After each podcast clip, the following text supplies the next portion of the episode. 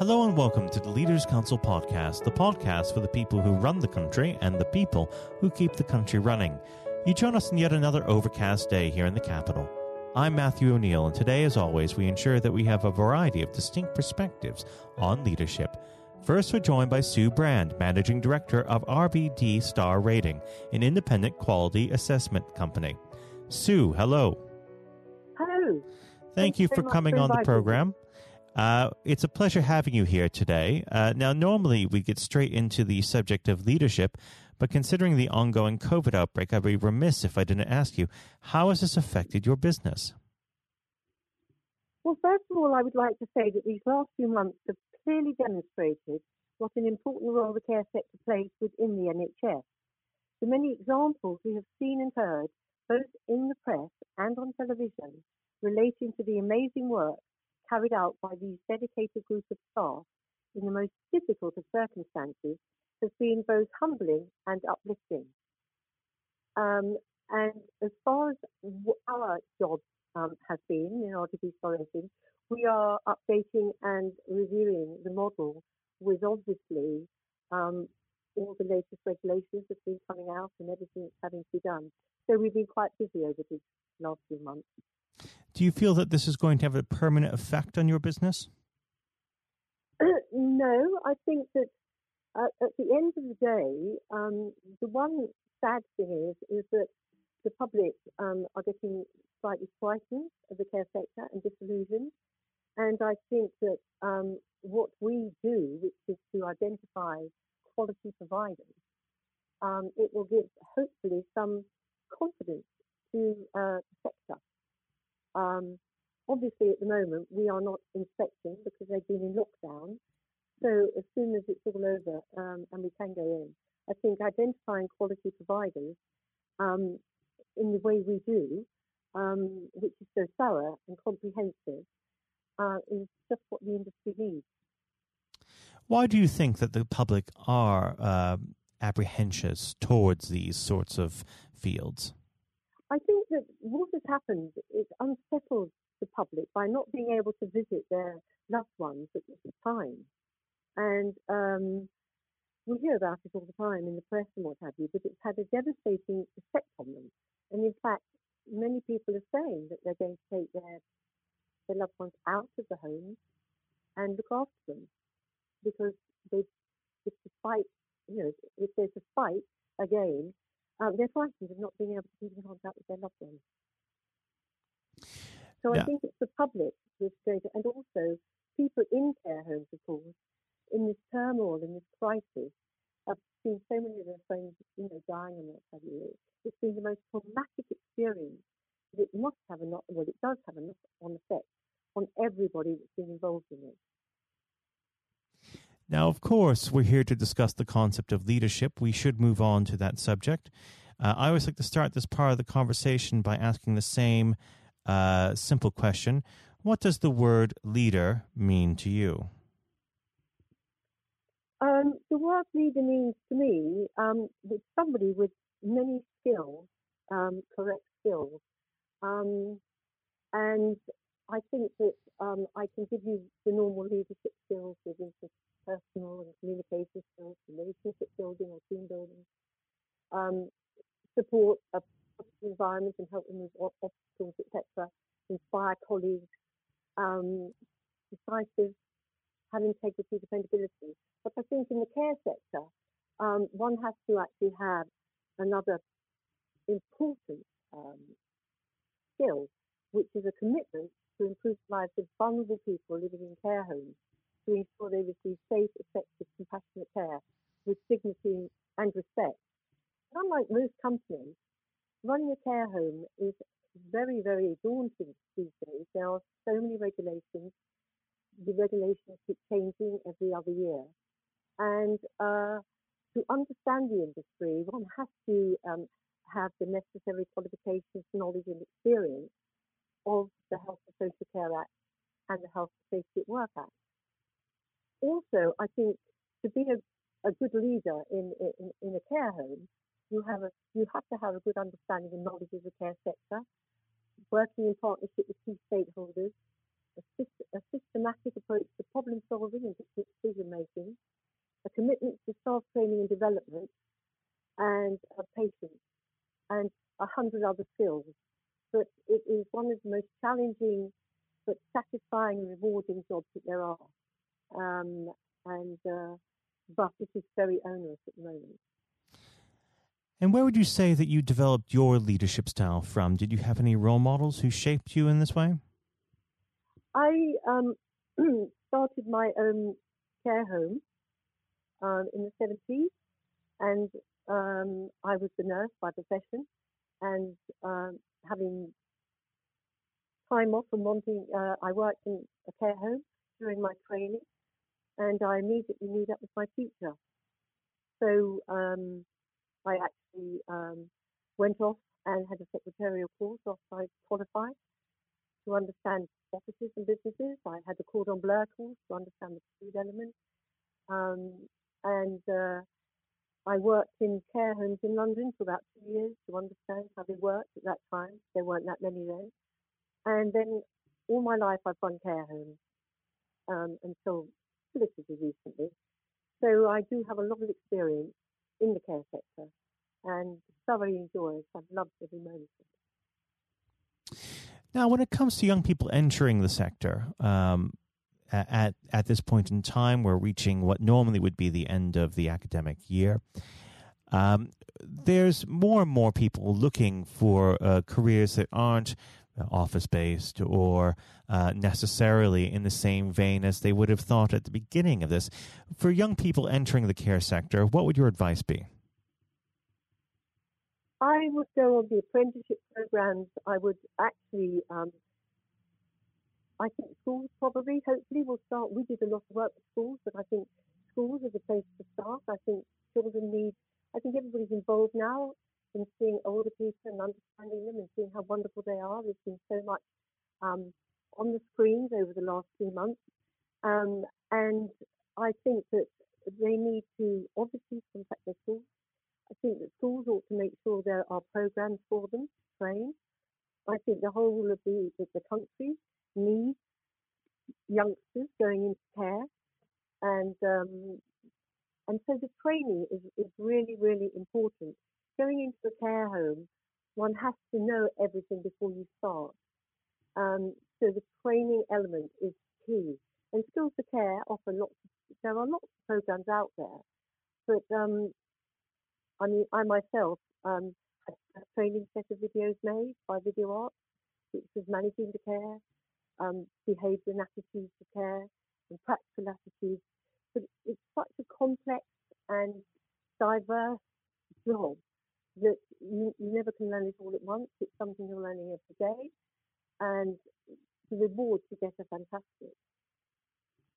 Now, unfortunately, our time together is drawing to its close, but before I let you go, what does the next 12 months have in store for RBD star rating?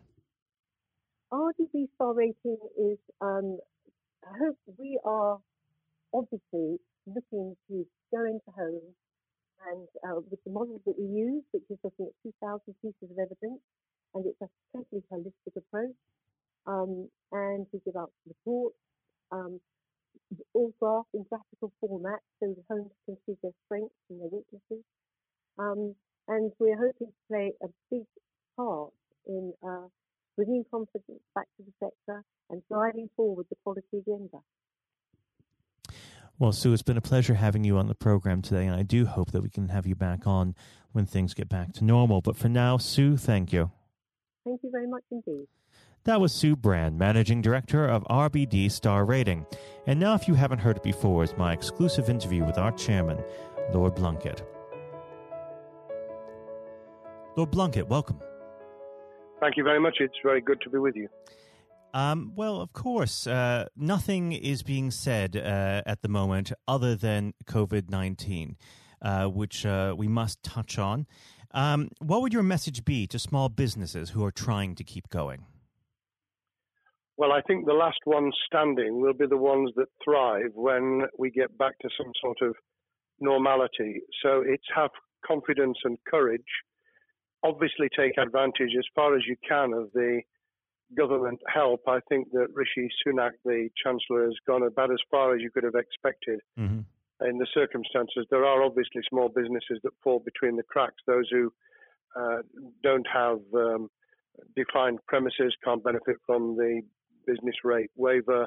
Uh, have not really been able to demonstrate that they can uh, adhere to the PAYE for furloughing staff, and of course whether they can receive the the grant, 10,000 or 25,000. All, all, of those who can uh, are obviously able at least to benefit from that for the time being and look to the future. But I think the second thing to say, and they don't need me to tell them this as a politician who who did once do a business studies qualification, which is that it will be a different world, and being able mm. to hmm. think about how that world will look in a year's time, and be creative about it, and learn from not just what's happening to you at this moment in time, but to others around you and the sector that you're working in, that will be really important. Do you feel that the long term uh, effects of uh, the COVID 19 outbreak uh, will, in some ways, be positive uh, for British industry? Well, only in the sense that people are having to be creative, they're having to adjust and innovate. Therefore, they're thinking about more productive, if you like, greater productivity ways of delivering the same service or delivering the same products. And in that sense, I think we'll have temporarily at least very much higher unemployment than we've become used to, but we'll probably have a burst of productivity, mm-hmm. which will help with the recovery. Whether it will help with the inequity of the way in which our economy is imbalanced, both between services and product productivity and, and production of goods and services, I'm not sure. What we will need to try and do is to ensure that the geographic imbalance that exists is, as far as humanly possible, is dealt with by both uh, the entrepreneurship and innovation from the bottom up and targeted government help, which will still be needed. And we are now in the throes of the kind of borrowing that we saw back in 2008 to save the banking and economic system. We're, we're having to do that to save the whole of our productive business and mm-hmm. commerce. And I think that will have to be sustained for some time. Do you feel that people will take a second look at global supply chains in the wake of this outbreak? I think there's going to be much more creative ways of using local supply and linking up inside sectors much more effectively. And I hope that the Leaders' Council will be able to play a part in that in the sense that people who mm. have something in common, a synergy in terms of what they're delivering, whether it's a service or whether it's manufacturing or whatever, uh, will be able to see that there's a, a, a good outcome from n- knowing the sector better, linking with people, not just geographically, locally, but those in this country who may not have been on the radar in terms of what they produced for the supply chain. And of course, um, ensuring, because there's quite a lot of fraud going on as we speak with um, people getting into cyber attacks, that they'll also take account of going into the the cybersecurity side effectively as well. The more we are online, the more people who are working from home, the more vulnerable those businesses and their supply chain become. And that's something to think about as well. How important is strong leadership at the moment? Well, I actually think that it's brought to the fore leadership in a whole range of areas from obviously government itself, and there's been ups and downs with the Prime Minister's uh, severe illness, but all the way through the public and private sector, people have, to use the jargon, stepped up, and they've shown uh, local, regional, and national level the kind of leadership that Britain historically was very good at regrettably, we've not seen, seen the same on the international scene for mm. all kinds of reasons, uh, but maybe we will in future. So I think out of this will come experience of people who have seen an opportunity to do good, as well as seen an opportunity to provide a good uh, a service or goods, uh, including, for instance, shortages uh, for the health and social care uh, system, um, the food chain, and the like. Uh, but also, I think, in terms of seeing the, the, synergy between the private and the voluntary sector and using people's uh, commitment to each other in a very positive way. I, am not sentimental about this. Things will revert. Mm-hmm. But actually, I think there's a, a kind of moment of moral judgment of people feeling that they've got a role to play outside the immediate survival that they're engaged in. And if we can hang on to a little bit of that social responsibility, that will be a very positive outcome. Absolutely. Now, what's your broad view of how the government is responding to this? Are you broadly supportive of their measures? Well, it may surprise people to hear that, that I have been very supportive. Of course, there's been legitimate criticisms about the speed of response on protective equipment and on issues relating to testing. But my own view is very similar to the challenge that was made to the Prime Minister of Italy when people said, Why didn't you close Italy down faster? And he said, A fortnight before we did it, I would have been considered to be a madman and nobody would have agreed to do it mm. if I'd tried to move too quickly. And I, I, think that's something that we need to reflect on here in the UK. We, we may have seen the signals elsewhere uh, across the world and taken them more seriously at the time. Hindsight is a wonderful thing, but as someone who's uh, had his life in uh, the opposite uh, political party to the, the present government, I think that with some hiccups and mistakes, they've not done a bad job in what has been incredibly difficult circumstances. And you're absolutely right. In a in a liberal uh, democracy that we live in, it's it's very difficult for people to swallow orders given to them from government. Um, well, the the UK and um, and the US, and to some extent to the Scandinavian countries, have a very different interest, uh, history, and, and therefore interest in maintaining the freedom to decide and the persuasion and mm. consent that's required uh, those countries that have experienced one way or another totalitarianism over the last century have a slightly different way of coming at this. Mm. I don't want to exaggerate it, but I think that that's why getting the balance right of getting people to go along with what you want them to do in their interests as well as the nation as a whole is a sensible, proportional balance. And I think we now need to adjust to the coming out of the crisis gradually, uh, readjusting to recovery uh, in the same way. Now, something you've mentioned recently on this balance is uh, the police overreach in the enforcement of the COVID 19 uh, structures that have been put in place. What have they done right, and where have they gone too far?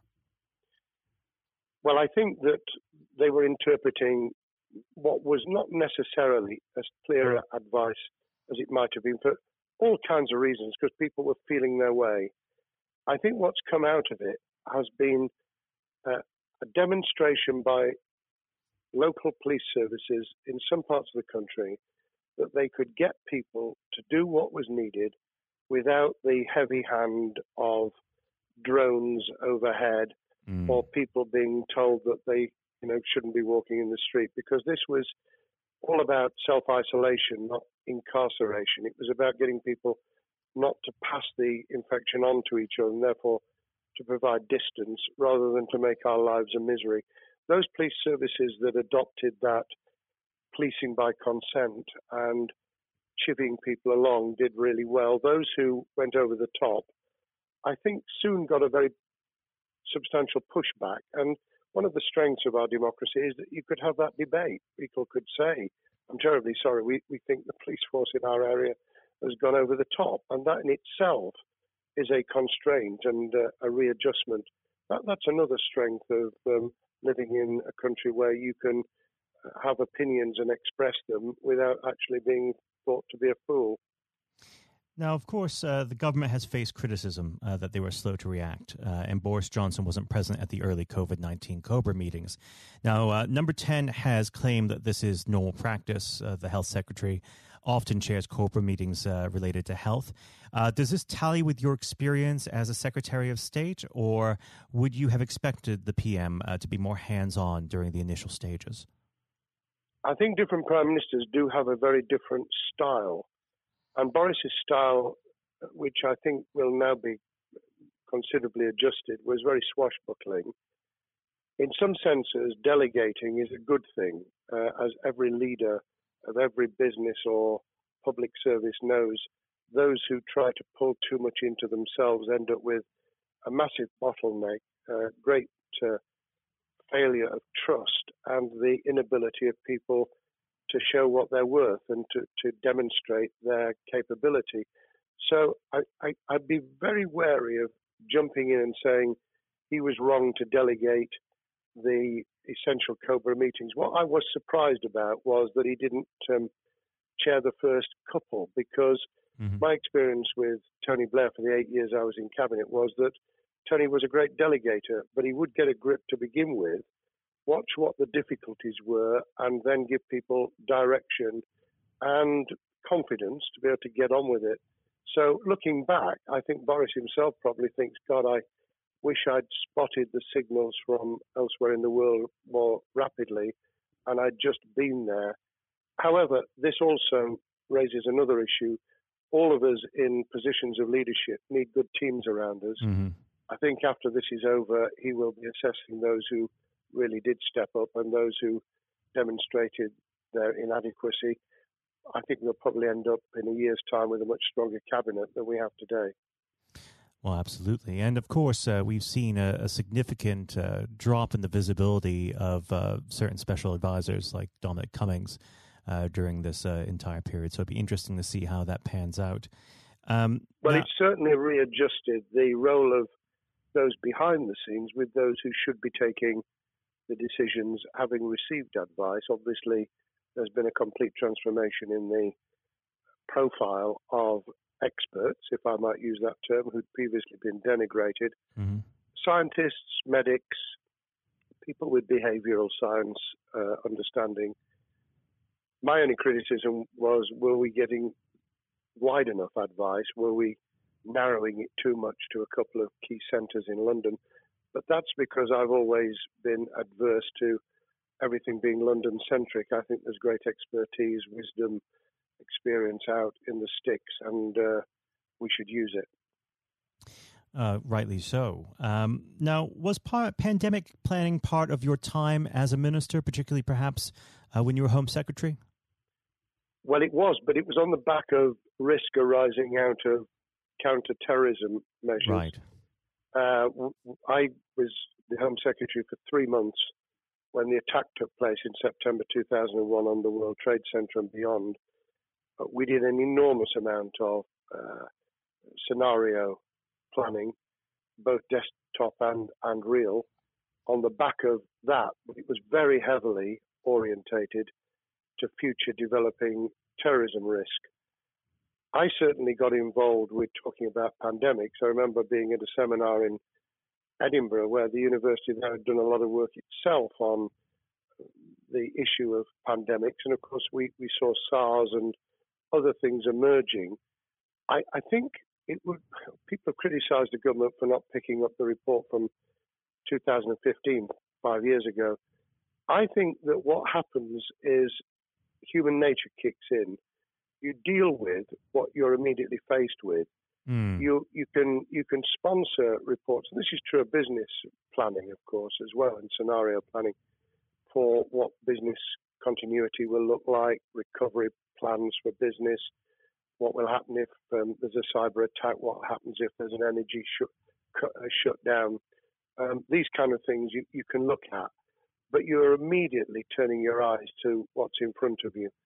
And had we picked up a bit more on the danger from Ebola and SARS and what have you in the past, then we might have said, what if something hits us in the developed nations that we don't have a vaccine for, mm-hmm. that we can't immediately whisk up uh, protective materials or equipment or, for that matter, medicines that help with recovery, all of which we now see are a danger. I think this will make an enormous difference to the planning for the for the years ahead.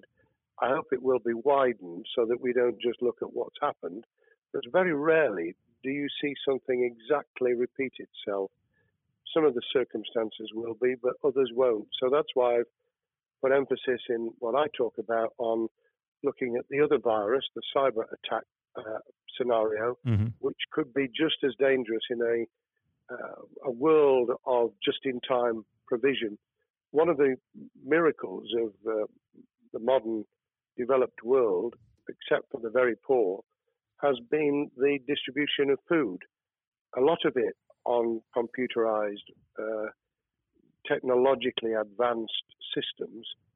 If that were to come down, we'd be in real trouble. So I think we need to think those sort of scenarios as well. So, have a full plan across uh, both sectors uh, biological warfare, pandemics, and uh, cyber warfare. Yes, and to do so on different levels. I think, again, thinking of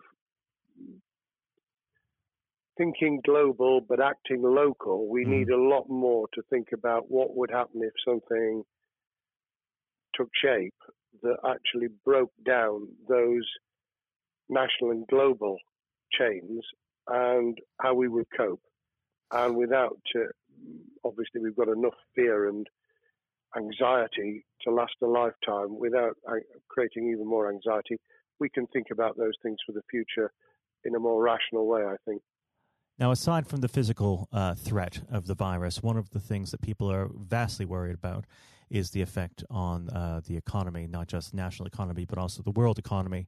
Um, now, it, it, has been said by certain parties, um, and uh, I'd like to garner your uh, thoughts on this. Is there a danger of the effects of the lockdown being even worse than those of the virus? Were it be prolonged, I fear that that balance would tip the other way. It is about proportionality. It is about balance. It's the wisdom of Solomon, really, to to get the moment right when you start to move and then to move quickly. There's no doubt whatsoever that we are stocking up, not just on the economic and employment front, which will be devastating enough, but on the health and social well-being front, enormous challenges. And they will need careful handling because there's a lot of people whose lives, for a variety of reasons, are at risk in the future on a scale that we've been dealing with over the, the um, immediate handling of the pandemic, concentrating really hard on those affected by COVID 19, those sadly who have died or been seriously incapacitated, that will roll over into the economic, the social, the mental health, and cultural well being of the nation, and that will need all of us to pull together as well. Absolutely. Now, do you believe the government's doing enough for business? I think that the speed of reaction once the scale of the pandemic was clear was very good. I've praised Rishi Sunak for his action. Uh, remember, a chancellor who only just come into office was planning to deliver the budget in the middle of March and has had three, at least three equivalent budgets since.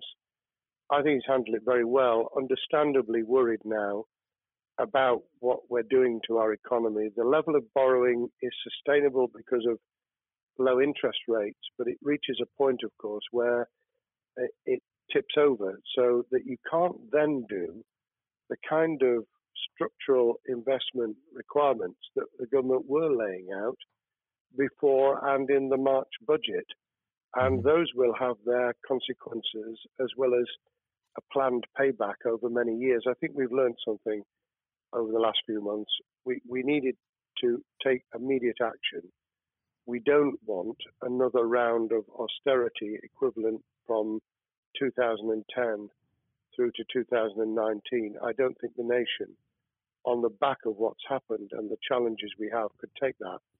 And therefore, we need a different plan, economic plan, over a much longer period, just as we did from the Second World War all the way through to 2002 when the final American loans were paid off. Now, of course, uh, one thing that's on everyone's lips um, how much longer do you believe uh, that the lockdown can go on for? I believe that we need to be substantially back in action as an economy in June this obviously is led in terms of places where people would meet in large numbers, having to uh, adjust to the fact that it will be longer for them.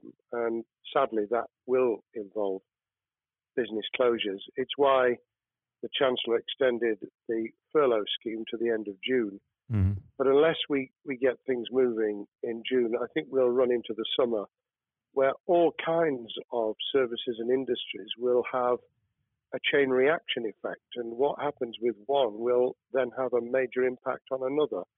And then you get the skittle effect where things get knocked down that you hadn't perceived were going to be affected. So I very much, if I were in government, and I always think of things in that context, what would I do if I were in government?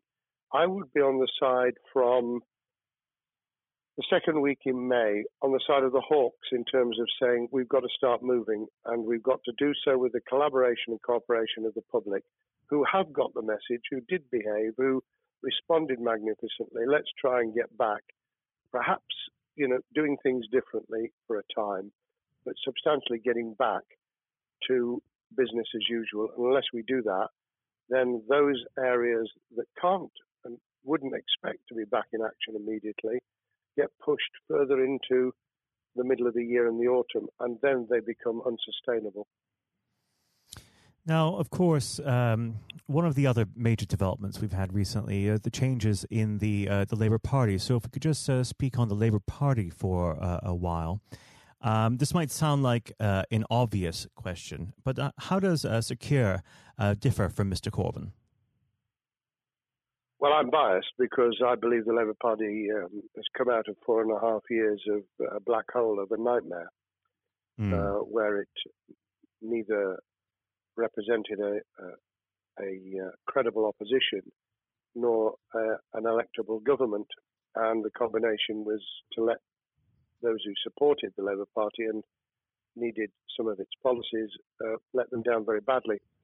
Sir Keir Starmer both is a highly intelligent uh, professional lawyer who, as Director of Public Prosecutions, led the service well, uh, had to take difficult decisions at a time of austerity, understands the world beyond Labour members, but has been able to do business with those who originally supported Jeremy Corbyn mm-hmm. and was able to command support from them. His creation of a balanced shadow ministerial team has been very encouraging.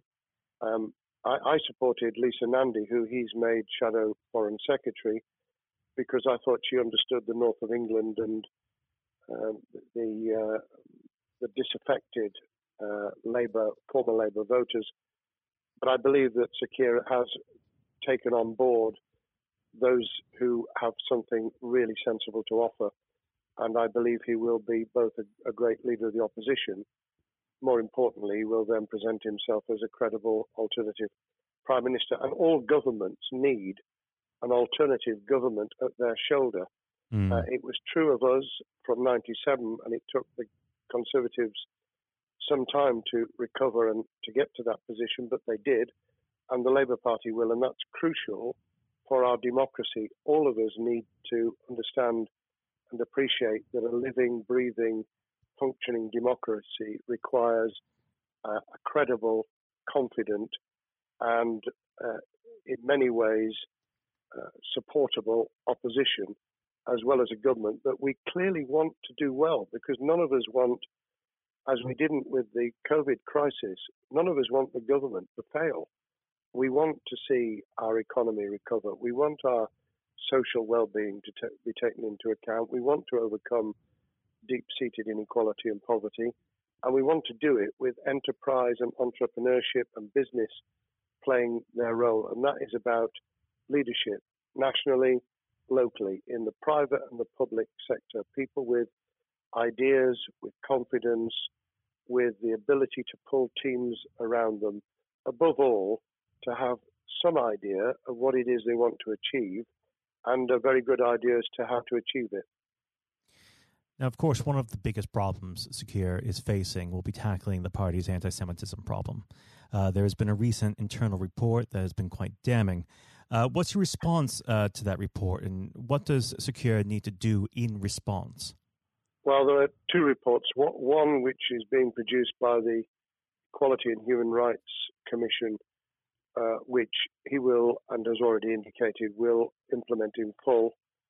The second was a leaked report put together by the supporters of Jeremy Corbyn, 800 pages of private uh, interchanges on social media, which he has, uh, Keir Starmer set up an investigation to identify uh, who did it, who leaked it, what the content was, does it have any salience and lessons for us, and where necessary, action will be taken.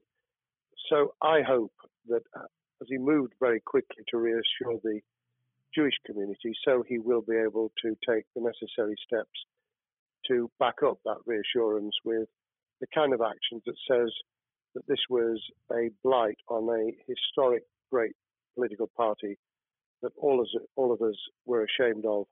We've been able to put that behind us and to move on to facing the future with confidence. What's the one king, uh, key thing that Sir Keir needs to do to restore Labour as an election winning party? I think Sir Keir Starmer's major challenge is to convince sceptical voters that Labour has not only reverted to a party that they can support because they can see it acting, developing, presenting as a credible alternative government, mm-hmm. but also that the lessons have been learned from the fiasco from 2015 onwards. In other words, there have to be very clear signals of substantial change, not just the right words, not just reassurance that we're not uh, going back to some of the crazier uh, policies, but actually that we've understood why the electorate rejected those policies so substantially in December 2019. If people get that message, they'll understand that the Labour Party has changed, as it did in the 1980s and early 90s, to become the electable government with the greatest majority and historic majority, even greater than 1945, which I was privileged to be able to take advantage of in 1997 when I joined the cabinet. Now, I know what your answer is going to be to this question, but uh, indulge me. Um, do you think Keir has what it takes to be PM?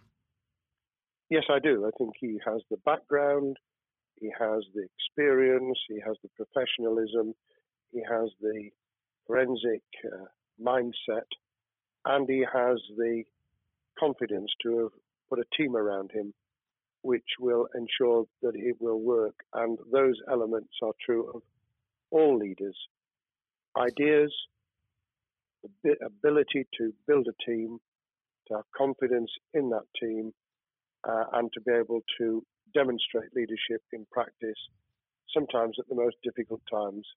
And, you know, the Leaders' Council, those sharing their thoughts with uh, uh, the kind of thing that we're doing now uh, with uh, a podcast, but also joining us in linking up in that network of people who can support and help each other and learn from mm-hmm. each other.